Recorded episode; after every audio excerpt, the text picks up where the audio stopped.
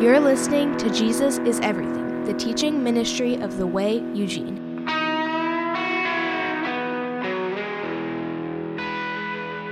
And so, as we jump into looking at Paul's letter to the church at Ephesus, I think it's good for us to stop and get a perspective. Now, in studying the Bible, of course, you can do the thing where, where you go, well, this letter was written in probably 43 AD, somewhere between 43 and 46 AD, and we could describe Ephesus, and everybody who talks about Ephesus talks about how it was such a modern city at the time. It was a port city, and so there was all kinds of different people there. All of that is true. All of that is true, and that's fine. That type of study is okay. But I think actually Scripture, being the best commentator on Scripture, actually gives us a view of the church at Ephesus that's really helpful. So I, I said turn to Ephesians, and I meant that, but also take note of Revelation at the very end of Scripture and look at Revelation chapter 2, the very beginning of Revelation chapter 2. Now, this is the revelation that, that um, God gave to Jesus to show John. And the purpose of the book of Revelation, I think this is one of those things that um, often gets missed because Revelation is such a fun book and it's confusing and it's mysterious and it's it's like okay what what are we reading here? What are the symbols? What are the signs? What does this represent? And a lot of times people look at the, at the book of Revelation and they want to treat it like the playbook for the end of the world as though it's a chronological account of what's going to happen at the end of time that's not the purpose of the book of Revelation the purpose of the book of Revelation was for Jesus to send encouragement to his church in the present age, meaning at the time that the revelation was given to John and John records these visions and what they represent.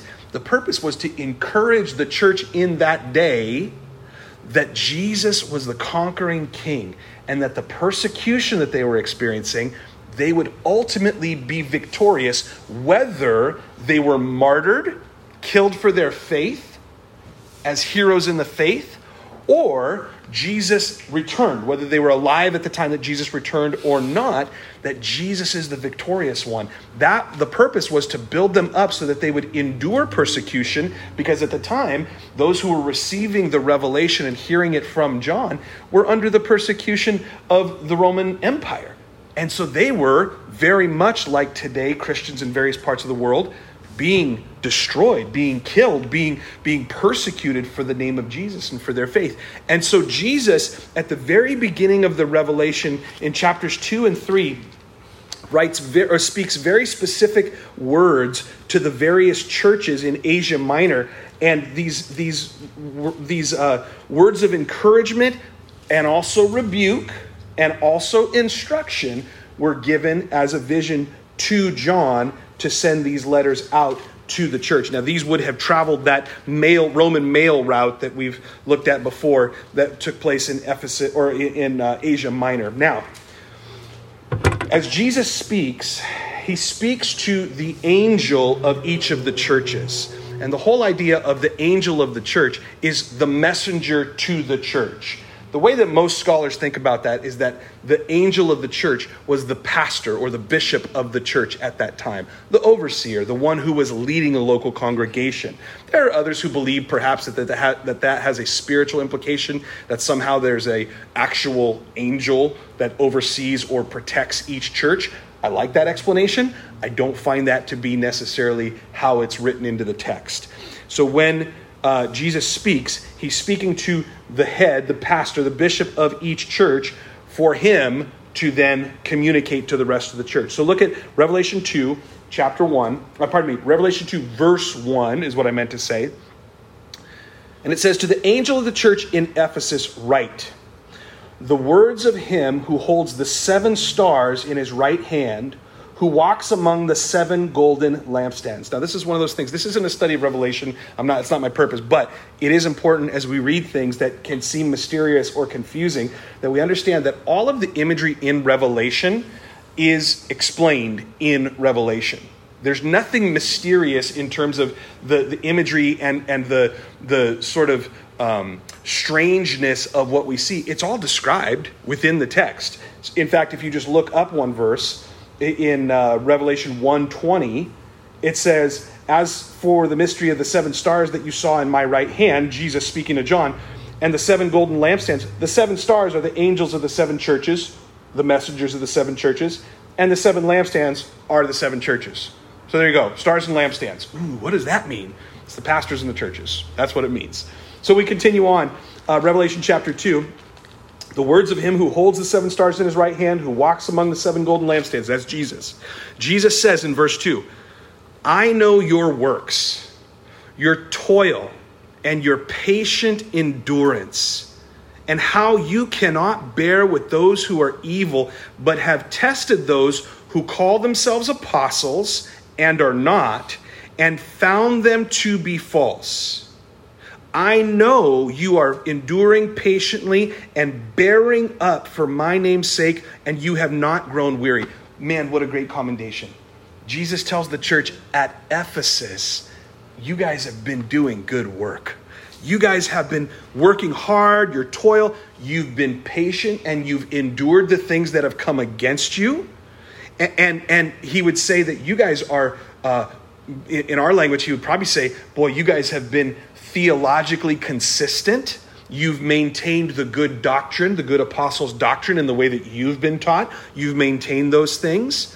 And he says, You can't bear with those who are evil, but have tested those who call themselves apostles and are not, and found them to be false. Remember, Jesus warned his disciples that after he left, there would be wolves who would come in sheep's clothing. They would look like they're a part of the church, a member of the church, but their whole purpose was to infiltrate the church, to come in and try and pick members of the church off and deceive them and draw them away from the truth that Jesus had taught them. Jesus says in the last days, there are going to be those who come and who deceive the church, right? People who would look like an apostle or a disciple or someone who's a Bible teacher, and yet they're teaching and saying things that don't match up to what Jesus said or what the church has consistently, historically believed and held to. That's a huge issue in our day and age. One of the reasons we study Scripture is to discern who's telling the truth and who's not. That's an important piece. Now, there, there's a limit to that. You know, we understand that God's the one who judges men, and and our our intention is to have fidelity in what we study, read, and practice, not necessarily to make an entire ministry out of being what they call a heresy hunter. There are people, tons of channels on YouTube, and tons of people who all they want to do is critique everybody else's ministry and say, well, that's wrong, and that's wrong, and that's wrong my goodness, I think the truth is is that if we're seeking the Lord in the scriptures in how it has always been taught and being consistent in our reading and understanding of scripture, then we're going to know and understand what's false and what's true as we measure it against the word of God. And, and we don't necessarily need entire websites and ministries that are looking to tear down other people. God's going to be their judge. God's going to judge them. It's up to us individually to have good discernment. Now, here's the scary part we've all seen people that we love and care for, people who are seeking the Lord, who have got caught in perhaps poor teaching or churches that are not teaching uh, with good fidelity in, in, the scriptures. They're creating other doctrines, man made doctrines. And it is our responsibility in those situations to take a brother or sister aside and to be able to tell them from the scripture hey, this is why that church that you're going to or that preacher that you're listening to and giving all your money to, here's why that's not biblical here's why that's not healthy or good. But we need to have an authority with us when we go and not just say, I just don't like that guy. We need to have an awareness of why. And this is what Jesus commends the church at Ephesus for, saying that they have tested those who call themselves apostles and are not, and found them to be false. Meaning there was good discernment in the church. There were people there who were fluent and, and aware of what the apostles' doctrine was. In verse 3, he says, I know you have, are enduring patiently and bearing up for my name's sake. You have not grown weary. They were a group of people, they were a church, an expression of the body of Christ who were faithful in maintaining the message of Jesus Christ. And Jesus encourages them in this. But here's the other side of that coin. In verse 4, Revelation 2 4, Jesus says to the church at Ephesus, But I have this against you that you have abandoned the love you had at first. Remember, therefore, from where you have fallen, repent, and do the works you did at first. If not, I will come to you and remove your lampstand from its place unless you repent. Let's just take that section and, and focus in on that. Jesus commends them for their fidelity to Scripture. We can, uh, we can understand in his language that they are enduring persecution of some kind and they are not abandoning the name of Jesus. They're standing strong in the name of Jesus and what they've been taught. Commendable. That's right. That's good. It's important to have your theology right. But what Jesus says is here's what I have against you. Here's the issue at hand. It's not that you're teaching incorrectly, it's not that you're false prophets, it's not that you're not studying the scripture. It's that you're not passionately loving me the way you did the moment you were saved. When you understood your salvation for what that means, that you're saved from your sins, that you are so thankful that you now have the hope of heaven, so much so that you wanted to unite yourself with Jesus through baptism, through the communion elements, through the body of Christ. You wanted to be a part of Jesus and his family and his body. When you first heard of, of what that meant and, and were, were taught those things, you were passionate. You were in love. You were just excited about what that means. And Jesus says that you have fallen or abandoned the love you had, you had at first. And he says the cure for that is as simple as this Remember, therefore, from where you have fallen, repent, and do the works you did at first. A good friend of mine wrote a worship song years ago, said, Remember, repent, and repeat. That was the, that was the simple thing. Remember where it is that you came from. Jesus died for me on the cross for my sins so that I could have eternal life, so that I could be free from the bondage and the consequence of sin. I'm remembering that. I'm simply going to repent of the fact that I've left that as my motivation and love in life. And then I'm just going to repeat that process. Remember again and, and repent again. That's the rest of my life is spending that time doing that. And I love that. And so Jesus, he, warns the church then. He reminds them that, that they need to, to return to that love and that passionate desire for the things of Jesus. And he says, if not, here's the result or the consequence. If you don't, you could have your theology right all day long. You could be the church that everybody goes to and says, uh, Why don't you produce a study Bible for us so that we know what all the verses mean, right? We want to be theologically correct. Why don't you start a seminary and teach us all the, the right way to interpret Scripture? Okay, that's fine. You're doing that. That's good. But you're God's chosen frozen. You're, you're the ones who got all the theology right, but you have none of the Spirit. Because remember what Jesus told the woman at the well? That God is searching for those who would worship Him in spirit and in truth. We'll see this in the division of, of how Paul writes his letter to the Ephesians. The Christian life, it, it's a tightrope. It's a tightrope. We're walking on this fine line that we're supposed to balance. We need truth. We need to know who God is. We need to understand His Word. But we also need to passionately, emotionally, fully, spiritually engage with Him. That's, that's, that's the balancing act that we as Christians have to, have to endure and, and walk with in our life. And so here's the warning Jesus says, if you don't do this, if you don't return to this passionate love, this zeal that you're supposed to have for Jesus, if not, I will come to you and remove your lampstand from its place. I don't say this with any amount of judgment in terms of like, hey, we're better than anybody else. But do you realize or understand that as you drive around most cities, but if you just take ours, for instance, there are so many churches that are simply buildings that are not full of the Spirit of God.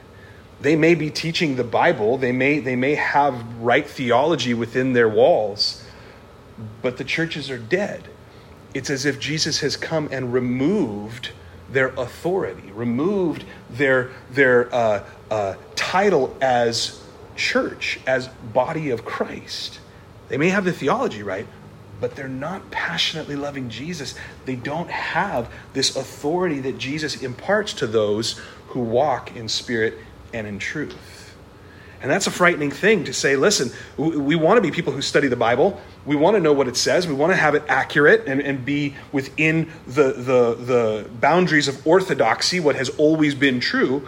But we also need to balance that with a passionate love for Jesus And, and that's why this, this theme of, of what we've been talking about, not just who we are in Christ, but how we are in Christ that we've studied the last month or so. So that's why I'm so excited about getting into Ephesians, is because the way that Ephesians is uh, divided, the first three chapters are really about um, the doctrinal emphasis of God's accomplishment in salvation. It's learning the truth of the fact that God is responsible for salvation, no one else. Like God's, in, it, it begins and ends with God. Okay? But the second half of the letter, in chapters four through six, what we see is the practical emphasis, meaning the Christian's responsibility in our salvation. When we are saved, when Jesus does apply his salvific work to our lives, where uh, we're, uh, we receive the, the sealing of the Holy Spirit, then we have responsibilities as Christians.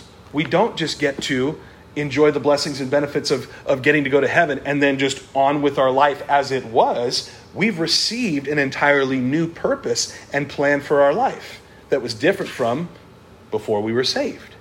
And so this is this is this general outline of uh, chapters one through th- three having a real doctrinal emphasis, and chapters four through six in Paul's letter to the Ephesians having this practical emphasis.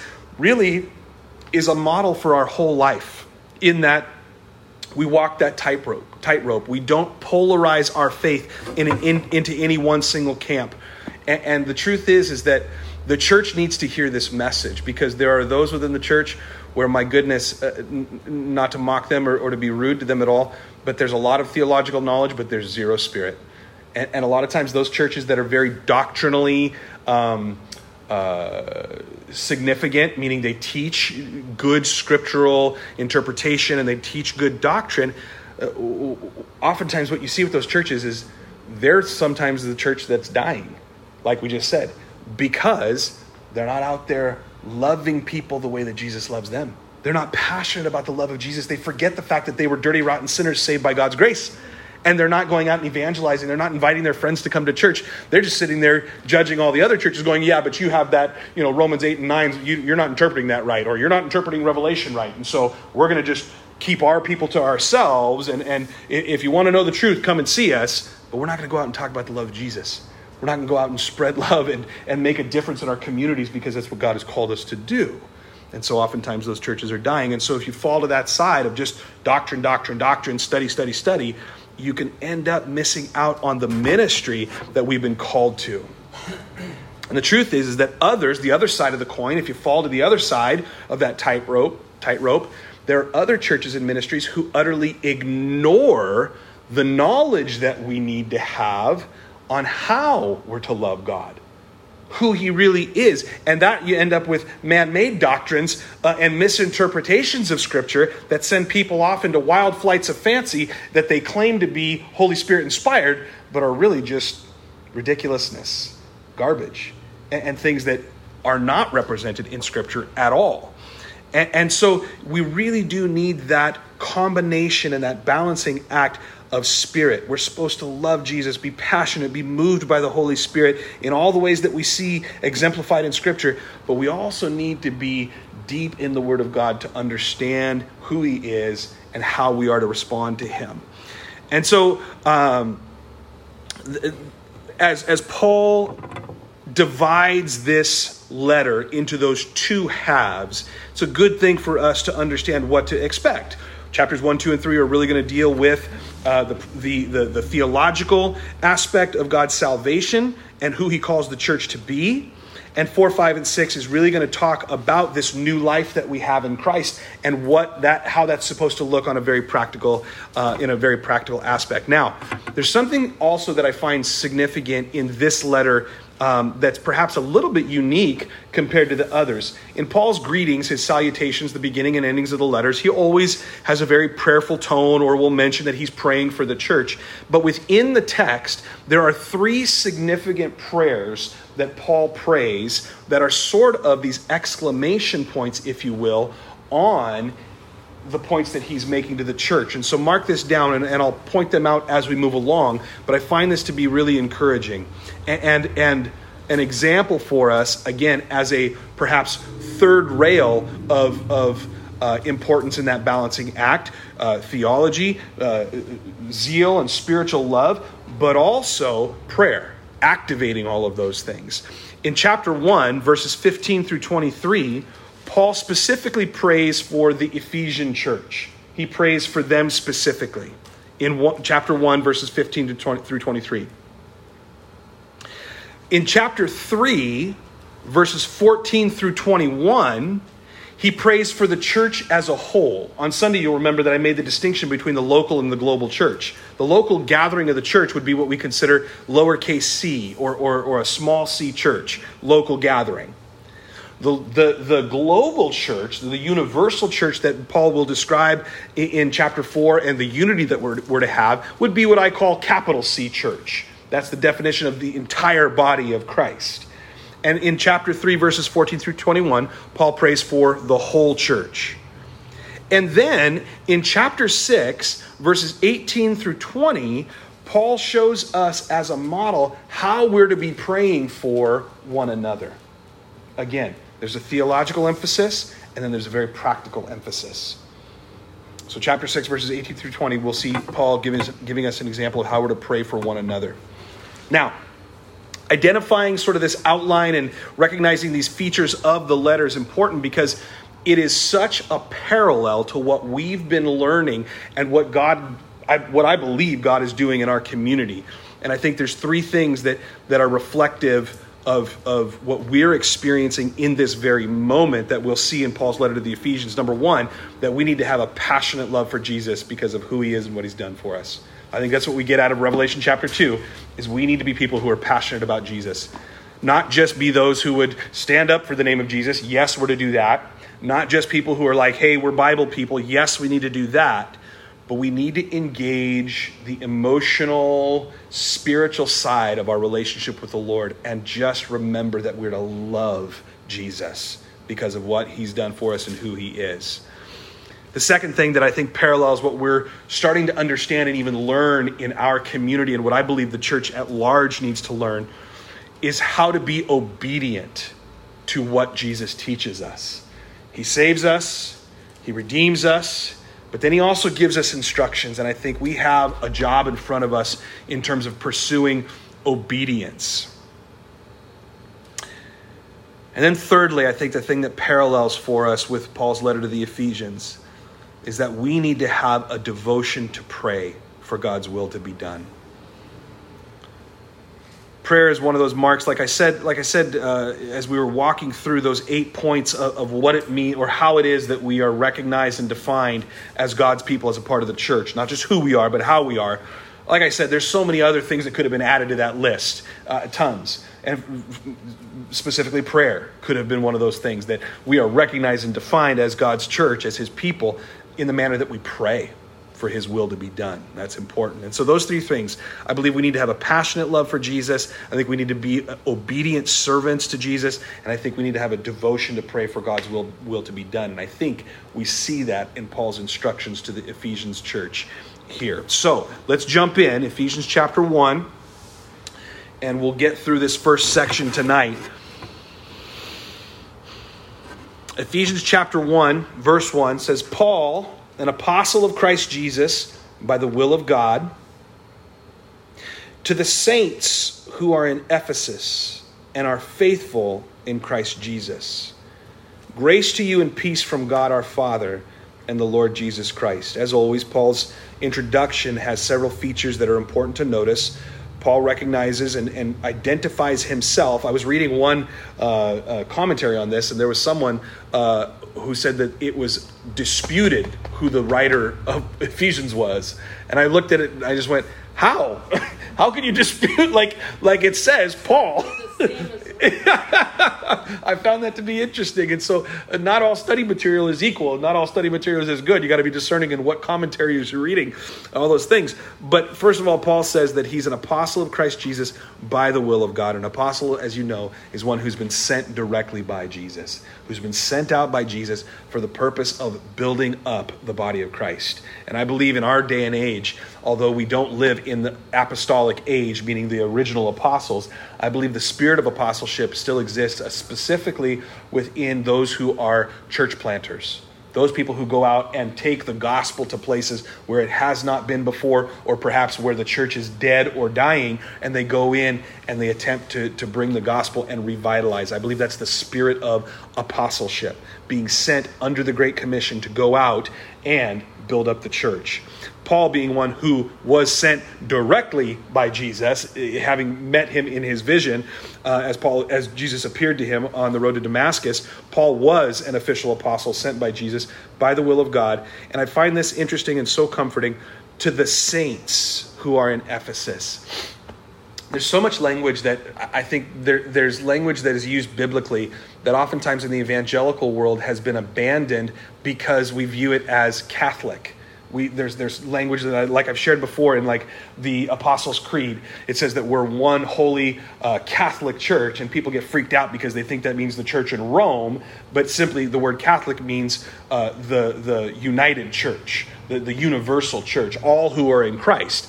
And, and so we get sometimes freaked out by those words. And I think the same thing is true about the word saint because you see within the traditions of the Catholic or the Orthodox Church, they refer to Saint so and so. When they talk about uh, the letters of Paul, they'll say Saint Paul's letter to the Ephesians, right? Or Saint John's revelation, those kinds of things. and, and so uh, I, I think uh, oftentimes within the evangelical world, we've abandoned some of that language, but I find it to be incredibly encouraging that Paul says, those of you who are in the church at Ephesus, those of you who, like we saw Jesus say, are faithful and are enduring and you're staying true to the word, you're saints.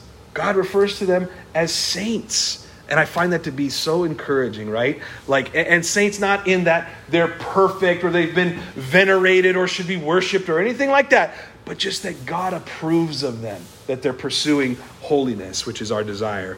To the saints who are in Ephesus and are faithful in Christ Jesus, I think you find those two things to be synonymous. Those who are called saints are those who are faithful in Christ Jesus. Grace to you and peace from God our Father and the Lord Jesus Christ. Now, when we jump into verses 3 through 14, there's something very cool here. I had a good friend as he was teaching through this, and I was listening to him teach oftentimes Ephesians chapter 1 in this section is used in that debate between Calvinists and Arminianists, right? Those who are like, no, God chose only some for salvation, and He knows all those, and He elected them to salvation, and they were predestined before time began, and it's only those that God has chosen, and God has not chosen others. That's sort of the Calvinistic side of things, view of things. Then there's others who, who come from the Arminian view, where they say, no, God extends his grace to all of creation, and then mankind chooses whether they're going to believe or not, and they're a partner in their salvation, that kind of a thing. And oftentimes, uh, this section of Scripture gets used in that debate on one side or the other. Isn't it funny how when people debate Scripture, they use the same Scripture to argue different points? I find that to be humorous. But my friend, as he was teaching this, pointed out this isn't even necessarily theological language. It is to us now because we like to define things into categories. We like to know what school of theology you're from. Are, are you uh, Arminianist? Are you are you a, Calvinist? Are you Augustinian? Are you Reform? You know, like that's the language we like to use now because a lot of this has become academic and not real. But remember, this was written to real people in a real experience, gathered together, pursuing the mission of Jesus Christ. And so, what this language is, as we read through verses 3 through 14, it's family language. This is what God is speaking through the Apostle Paul to his church, his people. This is family language. That's important to understand because when you're in a family, it, there's hard things you go through. Yeah? Family's tough. But family at its best is inspiring. Family at its best is the place you want to run to for comfort, for support, for encouragement, all of those things. That's what family is supposed to do. And so think about this in regard to family language. Verse 3 says, Blessed be the God and Father of our Lord Jesus Christ, who has blessed us in Christ with every spiritual blessing in the heavenly places. Now, here's what we're, what we're going to find here that if we think about this in regard to family language, we have to think about Jesus as our big brother. Now, the scripture doesn't say it that way here, but what we have throughout scripture is this uh, understanding that we, as the sons and daughters of God, Jesus being the firstborn among all creation, as Paul would say in Romans, he's our big brother. Because Jesus has existed, not in bodily form in the sense of flesh and blood here on earth, but Jesus, the person, the second person of the Godhead, has existed for all eternity. Therefore, he has always been, in one sense, the Son of God. And therefore, we who are now brothers and sisters in Christ, he is our big brother. Now, we have to understand in this day and age the significance of the oldest son in the family. Remember the, the, the stories of, of, of, that have been told in Scripture, or the, or the traditions that we see. What was the oldest son entitled to in his father's family? Blessing. The blessing. What else? the inheritance, all of the possessions of the Father, it may not seem fair to us, right? In our day and age, we're like, man, they're supposed to be equal. There's four of us kids, we all get 25%, right? In that day and age, that culture, the oldest son was the one who inherited everything. And if you were a girl, good luck. You had to marry well because you didn't get squat, right? And so the oldest son is the one who receives all of this blessing from the Father. So Jesus, being our older brother, the oldest son, if you will, he has all of the blessing, doesn't he? He's the one who has access to all of the riches of the Father. But here's the beautiful thing that we're going to see in this section is that everything that is accomplished in Jesus Christ and everything that he has access to as the one who receives blessings from the Father is applied to us. That is the subversive, the turn the world on its head message of what Scripture tells us about us. Remember, Scripture's not about us for the most part. Scripture's about God and His plan of salvation. Like that's that's what the Bible's about. If you want to go one theme and explain to someone what the Bible's about without getting into all the specifics of each book and the history and all those things, just tell people the Bible is the story of God's plan of salvation for his people. That's it. But this tells us that we have access to all of these blessings that are Jesus's rightly, but we get because he's sharing them with us. So, the very first thing to recognize is that we are blessed in Christ. There's going to be nine of these. So, if you wanted to take notes, there's nine of them. We are, first of all, blessed in Christ. Blessed be the God and Father of our Lord Jesus Christ, meaning like praise to him, who has blessed us in Christ with every spiritual blessing in the heavenly places. Understand that the blessings of God are not always physical in nature. The blessings of God are not always going to be experienced in our life here on earth. Again, I think one of the defining characteristics of where the church has, has been unfaithful in the modern age is the promotion of the idea that if you believe in Jesus, that you're going to receive something in a material sense here in this life. And I just don't think Scripture bears that out. It's just not true. Uh, some of the largest ministries in America, at the very least, right now, and, and the type of gospel that's going out across much of Africa, is that if you believe, You'll be healed of your illness. If you believe, you're going to receive money of some kind. If you believe, you're going to have some sort of success in your life. And what it turns those preachers into is basically motivational speakers and not proclaimers of the truth of God's word. And so, one thing to understand is that we are blessed in Christ. Think of it this way we are blessed. We've received a gift from God simply in knowing who Christ is and all of the heavenly blessings that we're going to receive, we receive because of Jesus. One way to also think about this is that the blessings that we receive, we may not receive or experience until heaven. Heaven is that blessing. And, and, and to define that very clearly, heaven is not just simply some place that we go to when we die. The understanding of what heaven is is eternity in the presence of God. That's what our hope is. Not simply that we're going to escape the pain and, and suffering of this world and get to go, you know, lay on a cloud someplace. And I know that's a cartoon image, but if you asked most people, nominal Christians or people who have no understanding of, of the scripture, you, you might ask them what their impression of heaven is. And because they watched Warner Brothers cartoons or whatnot, Looney Tunes, they think that's what heaven is sitting on a cloud playing a harp, something like that, right? No, heaven, eternity, is living in the presence of God's glory with no sin present. And those things, that blessing of knowing Christ, that's where we're really going to receive the blessing is in being in his presence. So, so let's continue breaking this down. Uh, God has blessed us in Christ with every spiritual blessing in the heavenly places. Number two, even as he chose us in him before the foundation of the world, that we should be holy and blameless before him. The second thing to understand in terms of blessing that God has given us is that we are chosen in Christ. We are chosen in Christ. And that's, and that's the key, is that it's in Christ. That all of these things are applied to us. That because of Jesus and his perfection and because of his life and his death and his resurrection, God has also chosen us before the foundation of the world. And this is the mystery. This is, this is the hard part to, to sort of reconcile. And this is what theolo- theologians spend a lot of time trying to figure out before the foundations of the world, what does that mean that he chose us? Is it is Paul saying that he simply chose those of us who are now saved, those of us who are considered Christians? Or did he choose all of mankind to be like Jesus, right? He's blessed us in Christ with every spiritual blessing in the heavenly places, even as he chose us in him, in Christ, before the foundation of the world, that we should be holy and blameless before him.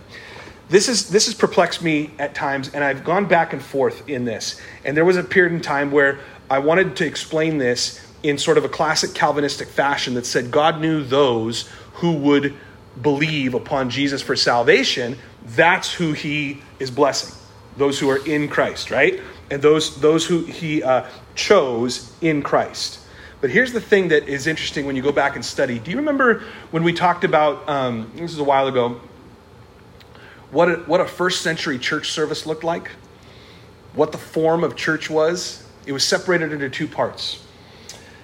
The, the part of the gathering of God's people that was specifically for God's people and only for God's people was this the Eucharist, the table of communion, the body and blood of Christ.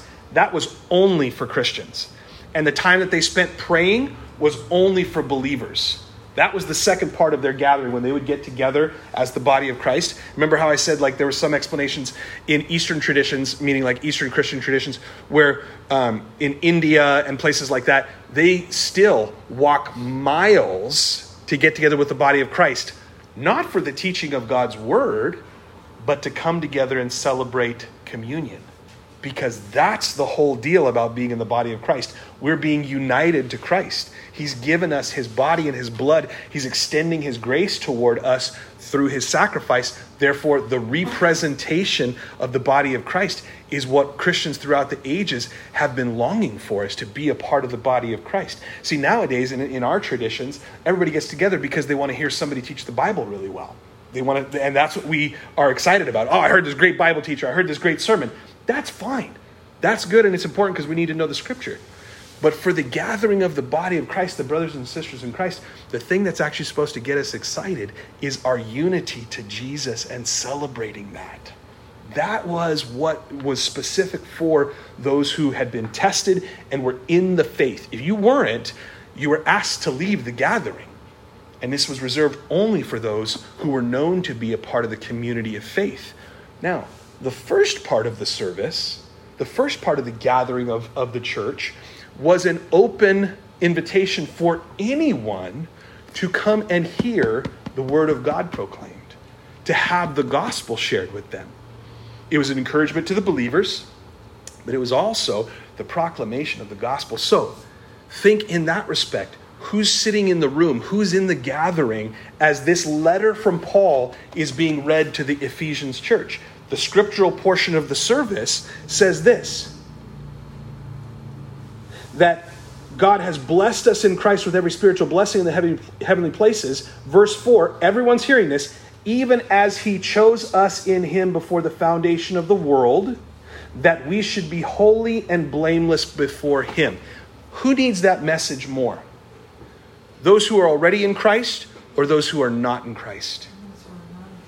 Those who are not in Christ.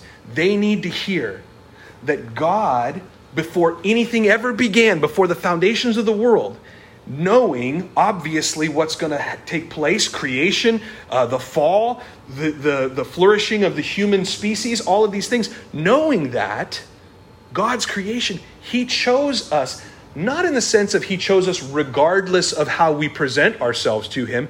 He chose us in christ that we should be holy and blameless before him. See the key is always jesus but God has extended his invitation of salvation. He has extended the opportunity, if you will, to become a part of his family to every creature, meaning every human who has ever lived. There's no one who's been excluded from God's invitation. invitation. God's choice would be that every man and woman would be saved. That's what scripture tells us. God desires how many to perish? None. He wants none to perish but he wants all to come to the knowledge of his son, Jesus Christ, and his salvation. It blew my mind when I started to think about it that way. That as who was who was hearing this? Who was listening to whomever the, the pastor at Ephesus was, reading this letter from Paul, saying, Brothers and sisters, let's listen to what our apostle Paul has to say, uh, what God is speaking to us through our brother. And he says that he chose us in Christ before the foundation of the world. And there's others, there's, there's non believers here and they're hearing that God chose them. But He chose them not because of who they are, but because of who Jesus is. And He chose them to be holy and blameless before Him. So we receive this from the Apostle Paul. And then it says this in verse, at the end of verse 4. It says, In love, God predestined us for adoption to Himself as sons through Jesus Christ, according to the purpose of his will, to the praise of his glorious grace, with which he has blessed us in the beloved. Notice that the beloved is capitalized as he's, he's speaking about the church. All those who are in Christ are beloved of God. So here's the blessing that we receive. Thirdly, we receive this general blessing in Christ, these heavenly blessings, if you will. We are also blessed by being chosen in Christ, but we are also blessed by being predestined for adoption to God as sons. And as you know, oftentimes with uh, reference to sons, it's probably sons and daughters. It's a general consensus of all of creation, uh, man, male and female. In verse 5, it says that God predestined us for adoption to himself as sons and daughters through Jesus Christ according to the purpose of his will, to the praise of his glorious grace with which he has blessed us in the beloved. And so, one of the great blessings that we receive in Christ is this adoption. God has adopted you and me because of Jesus. The effective work of Christ to all who believe is that we are then adopted into God's family and we receive the blessings of sonship because of Christ's position. Because Christ gave himself to us fully, he gave his life for ours. We then receive the blessing of his position as the first son. I'll never forget, and I don't mean to embarrass you, but a long time ago when Savannah, w- w- as a young girl, was uh, d- discerning, she wanted to get baptized. And so we as parents wanted to make sure that she knew why. What, what was the reason she wanted to get baptized? You know, as a little kiddo, you believe in Jesus, you go to Sunday school, all those good things. A lot of times, little kids want to come and, or kids are presented to be baptized because mom and dad want them to get baptized, not because they understand the actual exchange of what took place. But Savannah, in her own little six year old mind at that point, said it's like Jesus switched places with us. And I just went, yep, that's exactly right. and I'm not sure if she had heard Pastor John say that or not, you know, the great switcheroo as he calls it.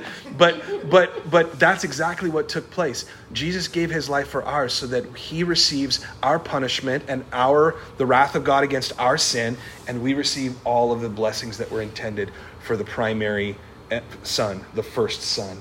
That's the beauty of this relationship that we have with Him and why we should love Him so deeply is because He's sharing with us. He's giving to us the things that we don't deserve and haven't earned. And that's the beauty of that relationship. And so the blessing that we have there is that we are predestined for adoption. And again, that's where we hear this as family language. This isn't just theology. This isn't just understanding how salvation works and trying to define it in academic terms. This is God is our Father. You realize that to the Israelites, to the Jews in the Old Testament, God was Yahweh. He was God. And that's true. He was this mighty, powerful being. He was the lightning and thunder on Mount Sinai that the Jews were like, Moses, you go up for us. We ain't going near that, right? Like that was who God was to the Israelites. But do you realize that Jesus, as he came and ministered on earth, that he revealed to us the name of God? And it's not the tetragrammaton, it's not the 26 characters of the Old Testament. It's, that's not it. The name of God to us is Father. That's who God is to us. He's our dad.